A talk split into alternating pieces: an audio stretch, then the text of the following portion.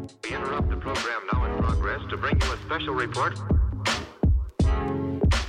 Here are the highlights this morning's news. From the WPGU News Desk, here's today's headlines on WPGU 1071 Champaign's Alternative. From WPGU News, I'm Emily Crawford. It's Thursday, April 9th, 2020. In our top story today, Vermont Senator Bernie Sanders ended his presidential campaign yesterday with an official announcement to his staff at a live stream via Twitter.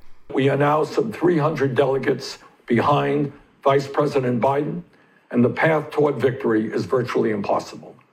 So while we are winning the ideological battle, and while we are winning the support of so many young people and working people throughout the country, I have concluded that this battle for the Democratic nomination will not be successful.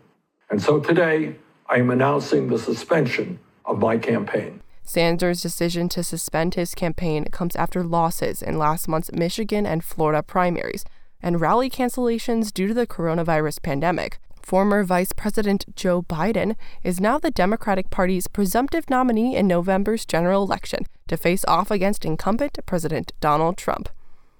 Locally, a Champaign doctor has finally managed to set up drive through COVID 19 testing after the Public Health District discouraged Champaign's First Christian Church as the testing site. Following the church's withdrawal, Dr. Thomas Pulura attempted to work with Home Depot, but was stopped by police due to traffic and security concerns.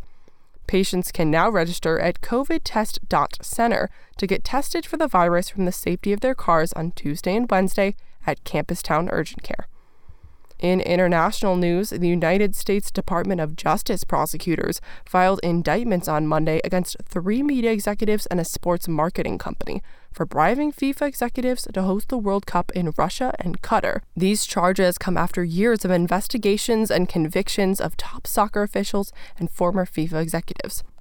However, this indictment is the first time prosecutors have been able to clearly describe how Russia and Qatar were able to buy the hosting rights for the 2022 World Cup. In sports, Illinois Fighting Illini center freshman Kofi Cockburn announced on Tuesday through a post on his social media that he will declare for the NBA draft.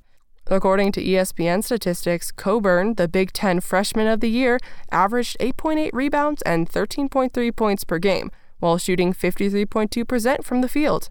Cockburn has supposedly left open the opportunity to return to Illinois for his sophomore year and has until June 3rd to withdraw his name. From WPGU News, I'm Emily Crawford.